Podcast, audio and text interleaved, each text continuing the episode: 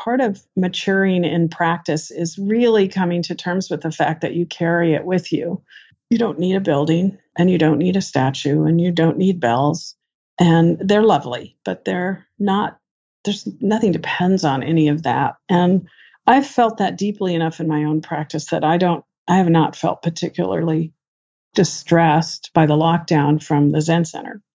I've had to, you know, just pay more attention to my own stress level, um, my busyness, which is the way that my stress level tends to express itself. Is I get busy and then I miss details. So that when a student comes knocking on Zoom, generally, I can be there with them. I can be not distracted. And people are coming knocking primarily with fear and anxiety and a few aware of the fact that they are sliding into isolation and they're liking it and they're people are noticing that it's hard to go outside. Sallie Jiko Tisdale began practicing Zen in 1983 and received lay Dharma transmission in 1997 from her teacher Kyogen Carlson. She currently serves as Godo, or head of teaching, for Dharma Rain Zen Center in Portland, Oregon. She's written nine books, including Women of the Way, Discovering 2,500 Years of Buddhist Wisdom, and most recently, Advice for Future Corpses, a practical perspective on death and dying, which was a New York Times Book Critics Top 10 Book of the Year. Her essays have appeared in many magazines and journals, including Harper's, The New Yorker, and Tricycle. Jiko also works part time as a registered nurse in palliative care and is an end of life nursing educator. You are listening to Sit, Breathe, Bow, a podcast for practitioners. Each week, leading Buddhist teachers share life experiences and insights to help guide your meditation practice, as well as your life off the cushion. I'm your host, Ian White Marr.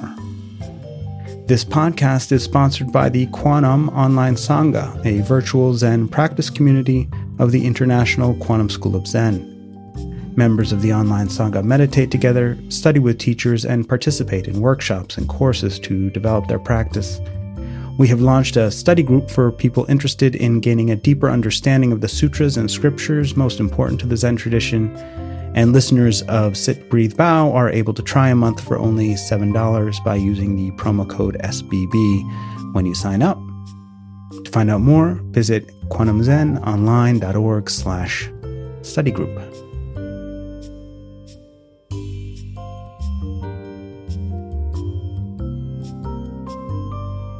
So Jiko, at the time of this recording, we're we're still in this pandemic, and your sangha is it's in the early stages of opening. I'm curious how you're engaging with uh, your students, how you're guiding them in this a new time for so many of us, uh, trying to understand where the Dharma is bringing us or what it can teach us about this moment. Yeah, and and you know, I think we're going to be in this pandemic for a long time. Yeah. Um, personally, I, I found myself repeatedly being surprised at how quickly I've adapted and how interesting it is that the world can change so dramatically and not look very different. Mm.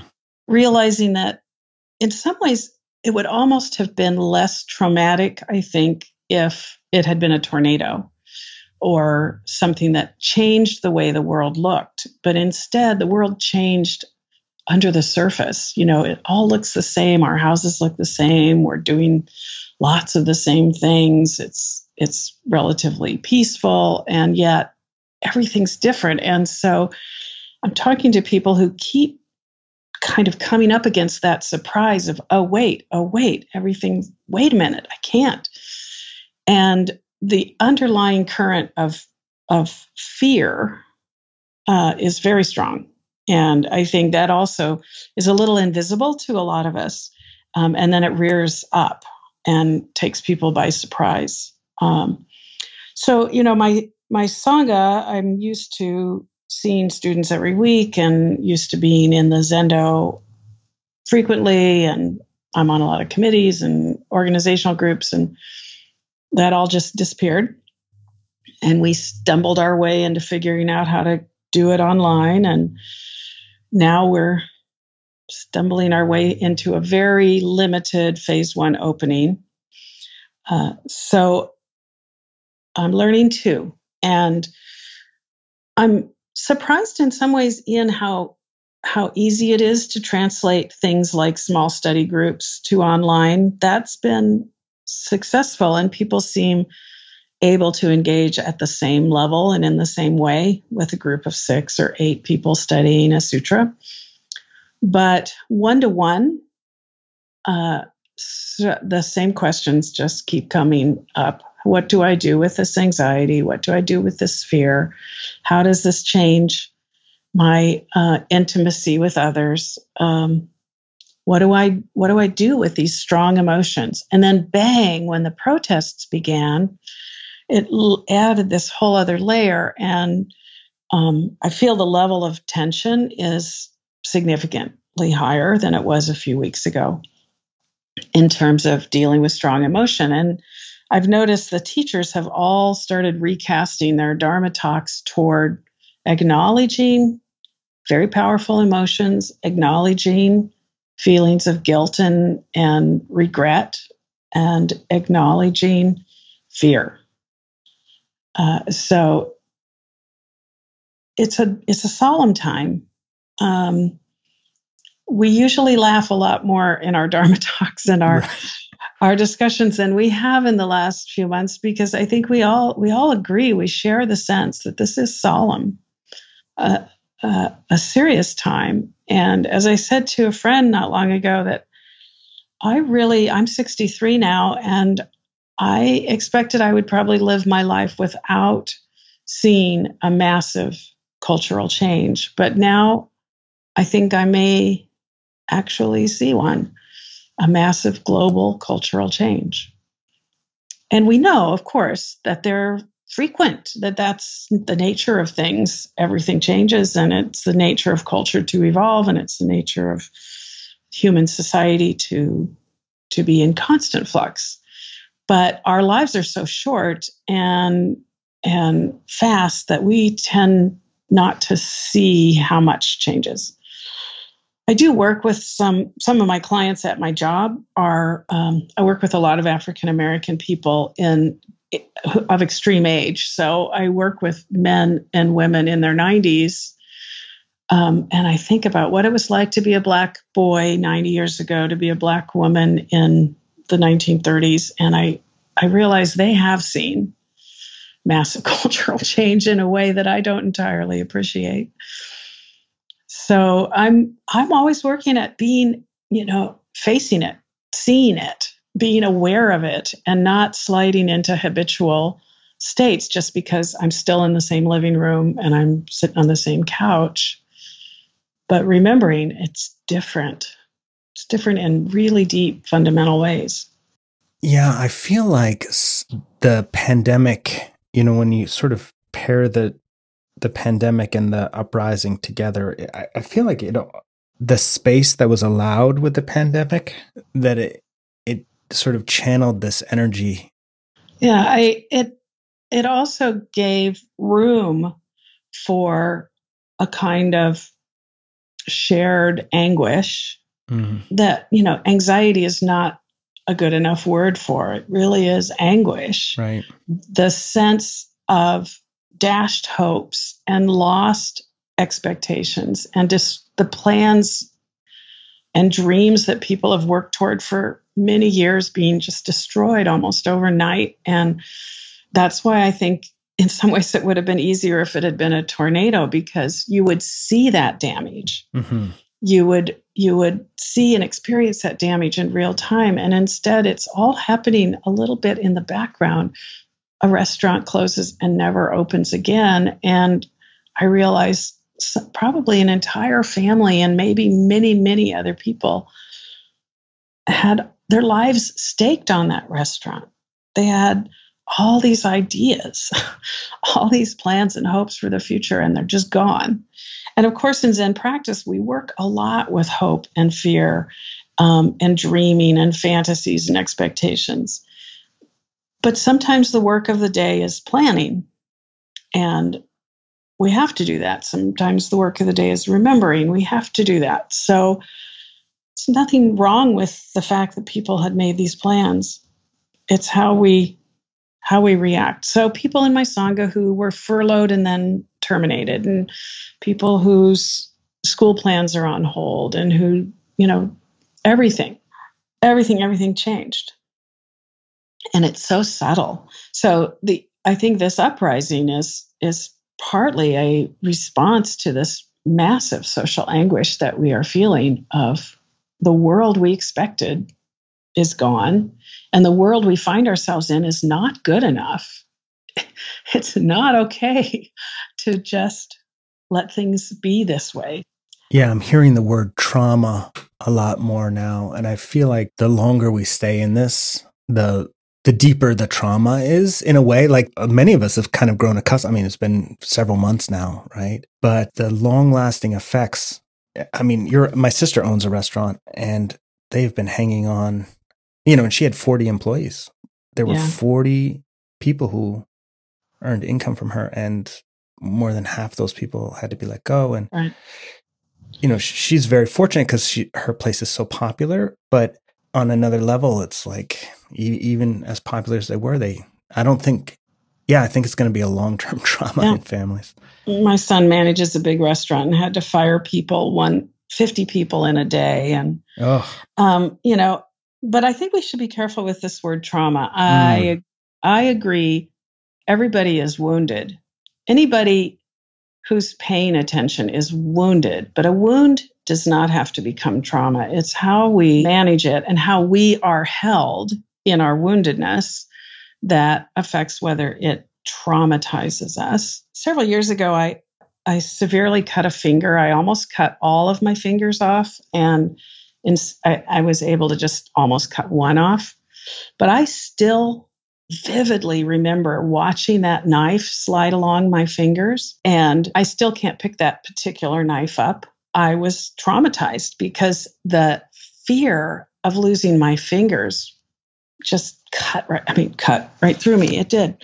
Um, it didn't have to become a trauma. And I'm, I still wonder why, why that wound was so frightening.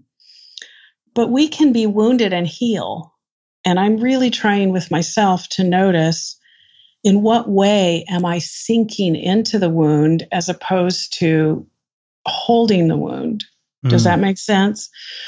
I have not had a lot of quiet time. My daughter was about to move when we went into lockdown, and her new roommates refused to let her move in, so she lived with me. Two, she, so my my daughter moved in with me and lived with me for two months. At the same time, somebody went on maternity leave, and I had to pick up a lot of shifts at work just to help, just to be useful.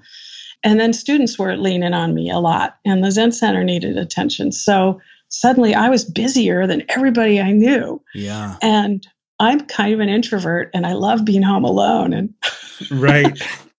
so it's interesting how some people feel really traumatized by I know people who are really feeling terribly lonely, terribly hurt by the distancing and others by their fears. I was just kind of stressed by how much I had to do so we all are meeting it in different ways.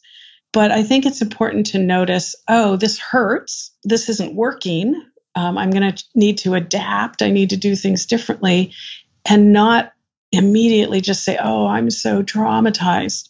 Mm. We each will take something different away, but if we face change, you know, with our eyes open and with the realization that it can be difficult, but that we have the tools with which to manage change.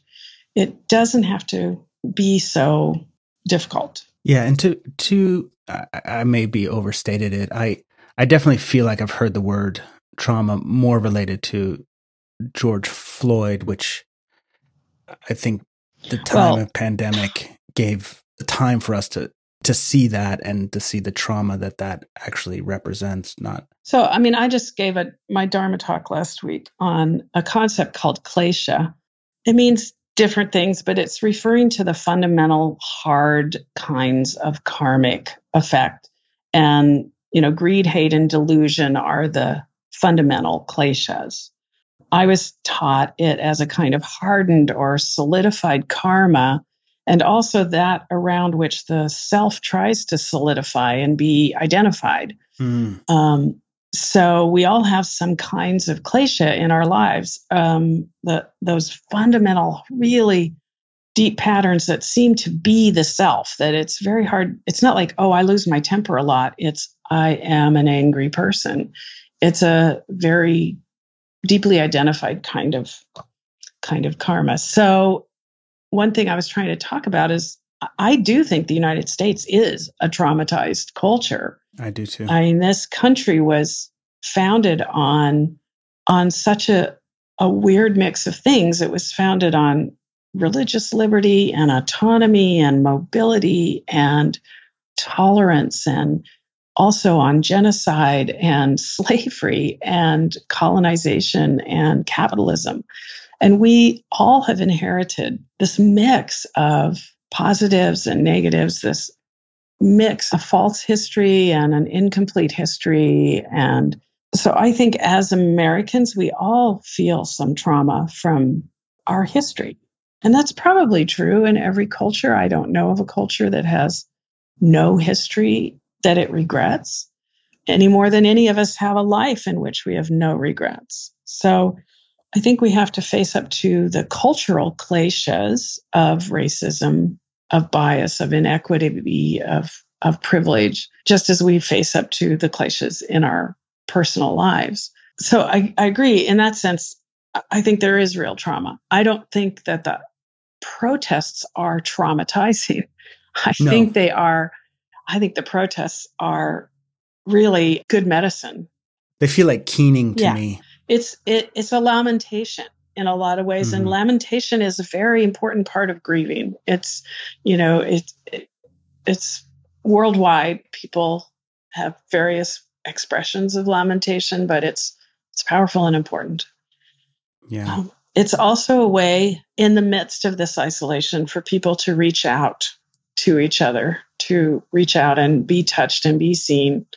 Um, and I don't just mean physical. I worry a lot about the mm-hmm. physical proximity that people are in. And it's why I have not gone to the protests mm-hmm. because I have several risk factors. But there is a reaching out that I feel even from my living room of touching and agreeing we are one here. We are in this together. We are a community. We no person cannot be part of this even though many try.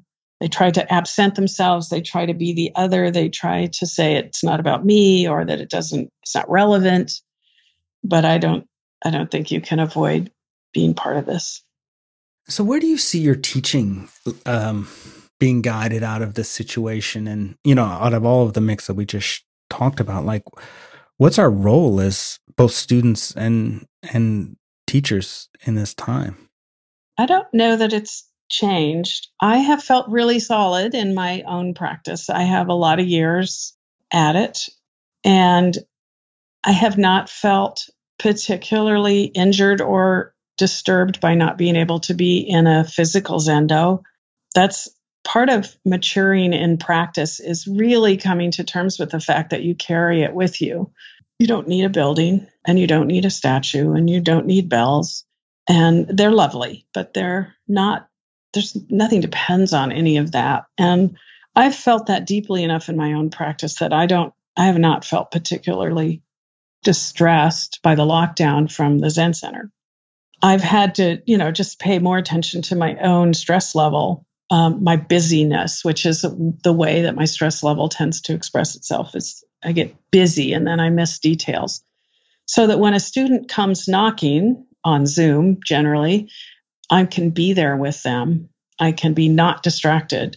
And people are coming knocking primarily with fear and anxiety and a few aware of the fact that they are sliding into isolation and they're liking it and they're people are noticing that it's hard to go outside and so i'm i'm always happy when students are able to say i don't understand this but this is what i'm seeing that they're looking at themselves doing that self examination and then being willing to work with it. Uh, so I don't know that it's changed a whole lot. Our koans are our koans, and they're with us no matter what. And you can't escape it. And if it had been a tornado, I'd still be the same, same person. So I did choose my study group. We had just finished reading Cultivating the Empty Field, which is a collection of Hongzhi's work. Um, and it's really about about the it's about the absolute and the great space and spaciousness and the awakening and opening moments. Very big open loving air filled book. Very wide book. And now and now we're reading zenki which is a fascicle of, of dogen's which talks more about the dharma position and the this moment in time and the arising of a thing in this moment is the universe which I think is really good for us right now to to notice the way our minds cast back and cast forward. I hear people talking about, well, the before time and the after time and and I'm just like it's the now time. we we are not in the before or the after time. And someday we will say, oh, this is after the pandemic. but that will also be the now time. So let's stick with what we are doing today so I love that you're studying these these texts. I partly, you know, just for my own self, I I like to study them too. And I, I guess, you know, there's we're both in the Zen tradition, and you know, we have this sort of teaching that goes with us that we're not supposed to depend on text that there's something beyond it right and so i'm wondering how you guide the students to approach a, a certain text or sutra uh, collection of writings in a way that allows them to see what's after it rather than yeah, getting stuck well, on we, it. You know, we have a seminary program. We've oh, we've do you? Wow, a great deal of great deal of thought to this over many years. Um, I mean, if you didn't study, you wouldn't know that Bodhidharma said there was nothing dependent on words right. and letters. Right. So you have to. Um, quite some time ago, we realized that people in the Zen, in our Sangha, had really varied levels of, of understanding of history and text. And we wanted, we set out to create a program that would, would give a shared body of knowledge. So everybody who went through this program would study certain fundamental topics and certain fundamental sutras and texts and then there'd be some, you know, what you might call elective material as well. But the idea was that people who became seniors in our Sangha would all, we would know they all had this shared body of knowledge.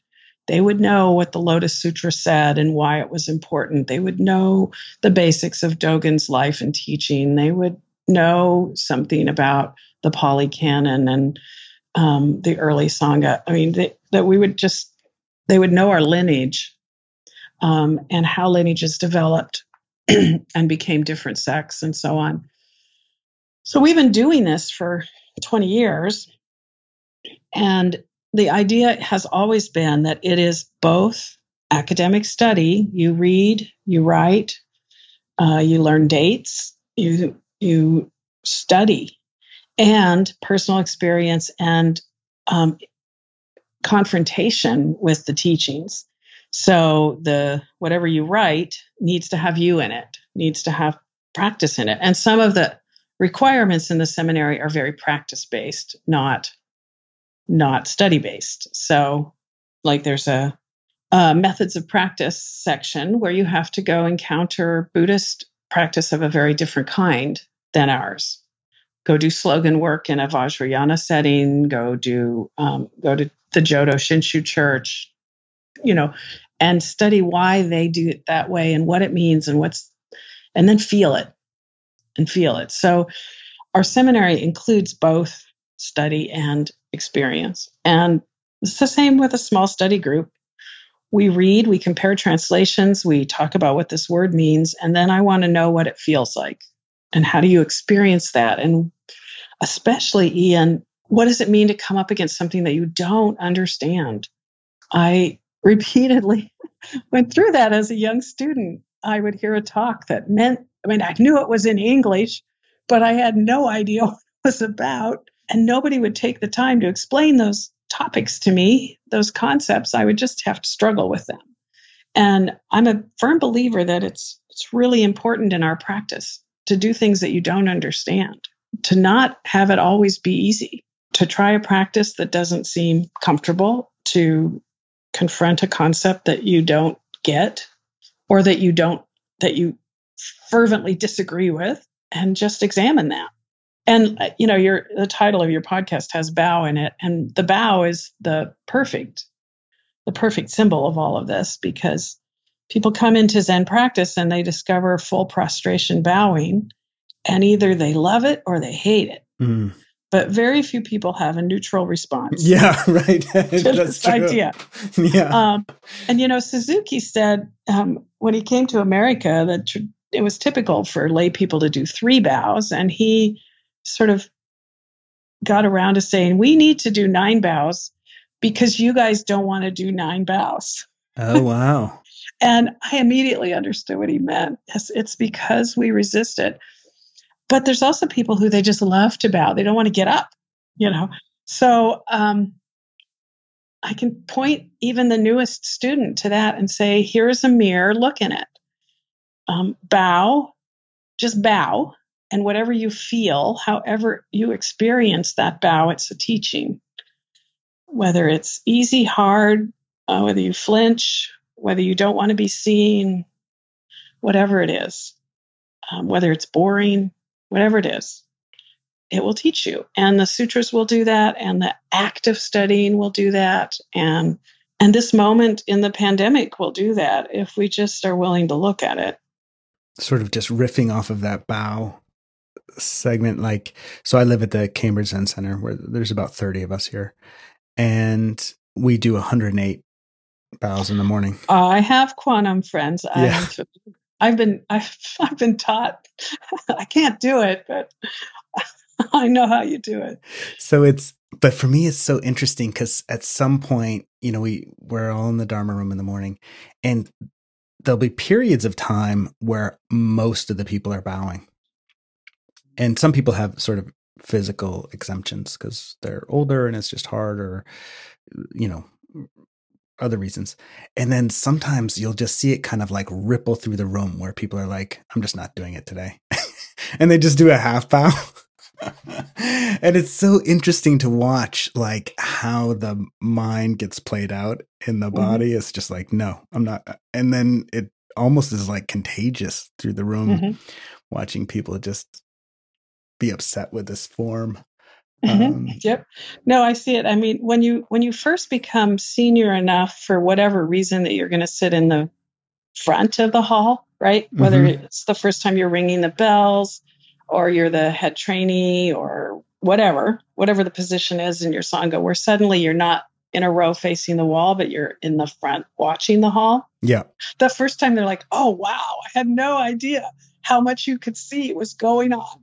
And you can tell what mood people are in and what emotion they're feeling and whether they're ups- whether they're angry or sad or or excited um, or sleepy just by sitting there and and yeah if you look around during the bows i see all kinds of variations from very stiff and resentful yeah, yeah. to you know almost curled up in a fetal position kind of bowing. Yeah. And the seniors, for the most part, are just getting up and getting down and not putting a whole lot of thought into it. It's just doing it. Right. You know, you're just bowing. You're trying not to name it or have an agenda or anything. I hurt my ankle a year ago, um, and it's been a very, very slowly healing injury, and I haven't I'm just starting to do full bows again now, and I haven't been able to sit on the floor um, cross-legged for more than a few minutes for a year, oh, wow. which is, um, you know, and I think 20 years ago that would have been really would have felt really bad, and I would have had a lot of energy and emotion around it. But this year was just kind of like, ah, I need a chair. Yep. Give me a chair. Uh, yeah, no, I can't sit on the floor. Sorry, and I it didn't matter it doesn't matter. Um, and that just comes with time, you know, that that acceptance of things as they are and not adding fuel to the fire. we take the heat out of things as we practice. And that's those are very old metaphors. The Buddha used those ideas too of don't fan the flames. That's all we're doing. And now in this time with, you know, how many how many ways have we talked about this pandemic is raging like a forest fire and the protests are raging like a for I mean it's all everything's on fire on fire. So let's just cool it down a little bit in ourselves. You know, I remember the first time I saw a really senior teacher sit in a chair. it yeah. it still sort of sticks in my mind and it was like such a huge relief for me. Yeah. I, I know he was in a ton of pain and that's why he got it. but uh, when I knew I was in a ton of pain as well, and he was uh, what we call a Jita or you know, someone with inka, but not a full uh, transmission yet. And yeah, he got he. There's it was a teacher I really respect, and there was something so humanizing of it. It was I don't know why yeah, and we're, you know, I'm just this, like but... so on the other side of that. I'm yeah. So far in this, well, I think that's where he was. I was so new. It's a ours is a big sangha. We have a lot of older people. We have younger people who've had injuries. We have lying down stations, Ian. Oh wow. We we don't just have chairs. We have good chairs. We have lying down stations. We have you know kneeling chairs. We have traditional benches and zafus, and whatever you need, you can have it. Um, and dur- we do a couple of retreats a year where it's open. There are no bells. You know, there's like a three hour period of meditation where you can take any seat you want at any time. So you sit as long as you want to sit, then you get up and walk, or you stand, or you go lie down, and no bells. So people very quietly come and go from the hall. That's fascinating. It's called, we call it a three robes retreat because the Buddha said at first you know, you wore one robe and then people were cold. So, well, you can have two robes. And then finally he said, okay, you can have three robes. Um, but that's it. You can only have three robes. so, in the three robes retreat, you take the position that you need.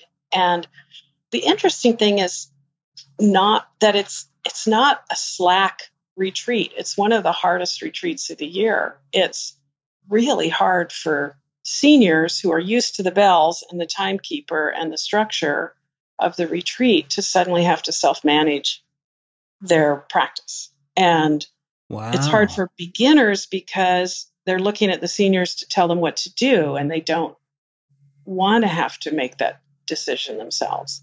So it just, I, I think it's one of the quietest, deepest retreats we have. Um, and it, yeah, so that's senior practice to me is you're in charge of yourself, you're in charge of your practice, of your life, of your bow, of your seat, and your breath. It's on you. So, Jiko, there was a passage in one of the articles uh, I read about you that, um, well, here's the passage. When my mother was dying, my siblings looked to me like, well, you can take care of her. And I I had to say, no, I'm the daughter here. I have to be the daughter here. Sometimes, no matter how much practical experience you have, you have to bow to the fact that this is not your role at this time. And just sort of to set up that quote, you know, you're a palliative care nurse, so that's why your your siblings were looking to you for that. So there were a couple of pieces to this passage that really stood out to me one, you know, in the school that I'm in, we are, we're always saying, you know, what's your situation, your relationship, and your function, which is, yeah, your relationship isn't as a, a nurse in this case, it's your mom. Your function is, my relationship is daughter. My function is to act as a daughter. But then also, you had your own experiences of, you know, facing this mortality of, of your mom and then, you know, perhaps your own and, and just the mortality that exists around us. Yeah. Well, I think it's important that we acknowledge that we're not immune. It doesn't matter how old we are or whether we're teachers or not, we're not immune to ordinary human pain. We don't practice, at least in my form of Zen, our ideal is not stoicism. Our ideal is authenticity, Hmm. which is very different. I am not trying to achieve a state where I don't experience strong emotion.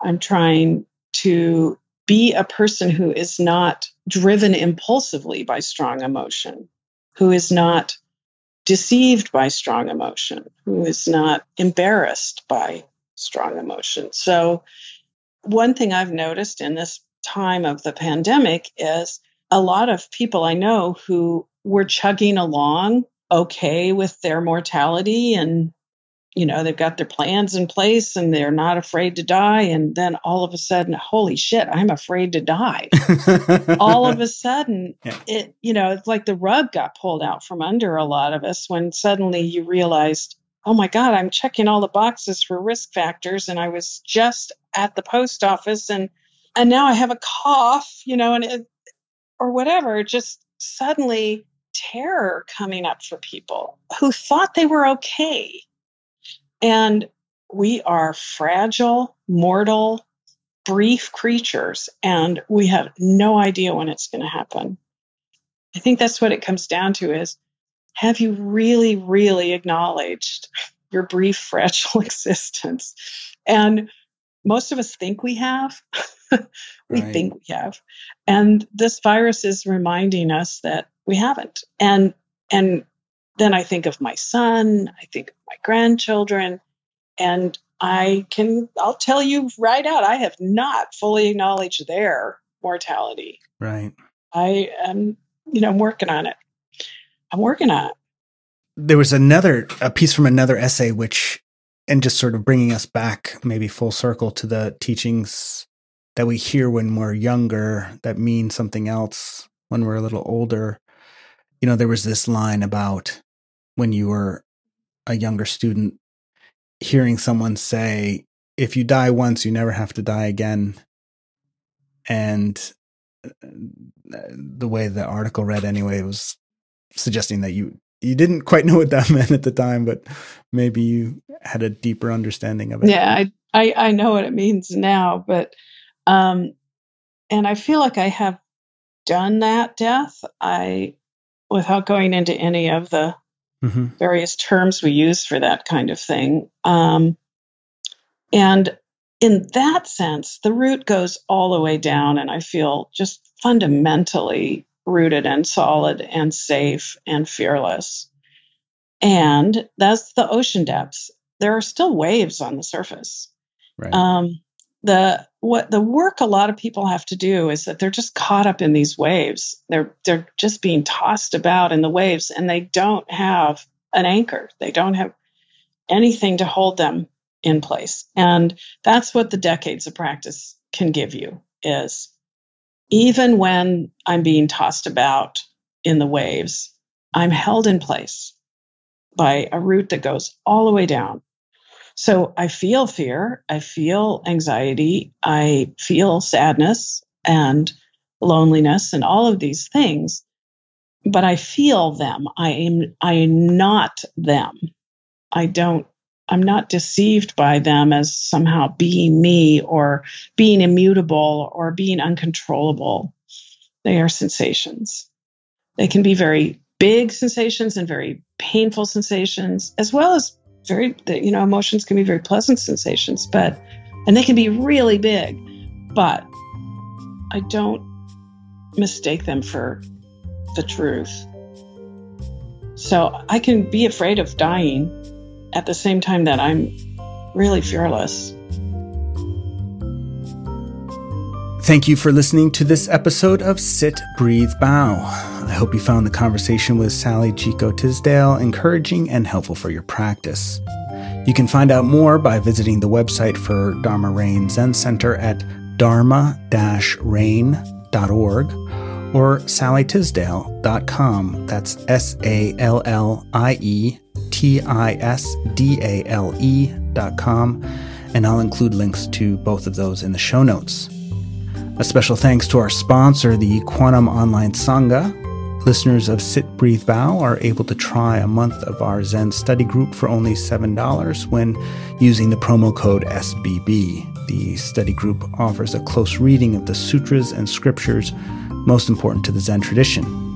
To find out more, visit kwanumzenonline.org slash study group, and don't forget to use the promo code SBB when you check out. And please consider subscribing and leaving a review of this podcast. It helps introduce us to new listeners. I'm your host, Ian White Marr, and I hope you'll join me again next week.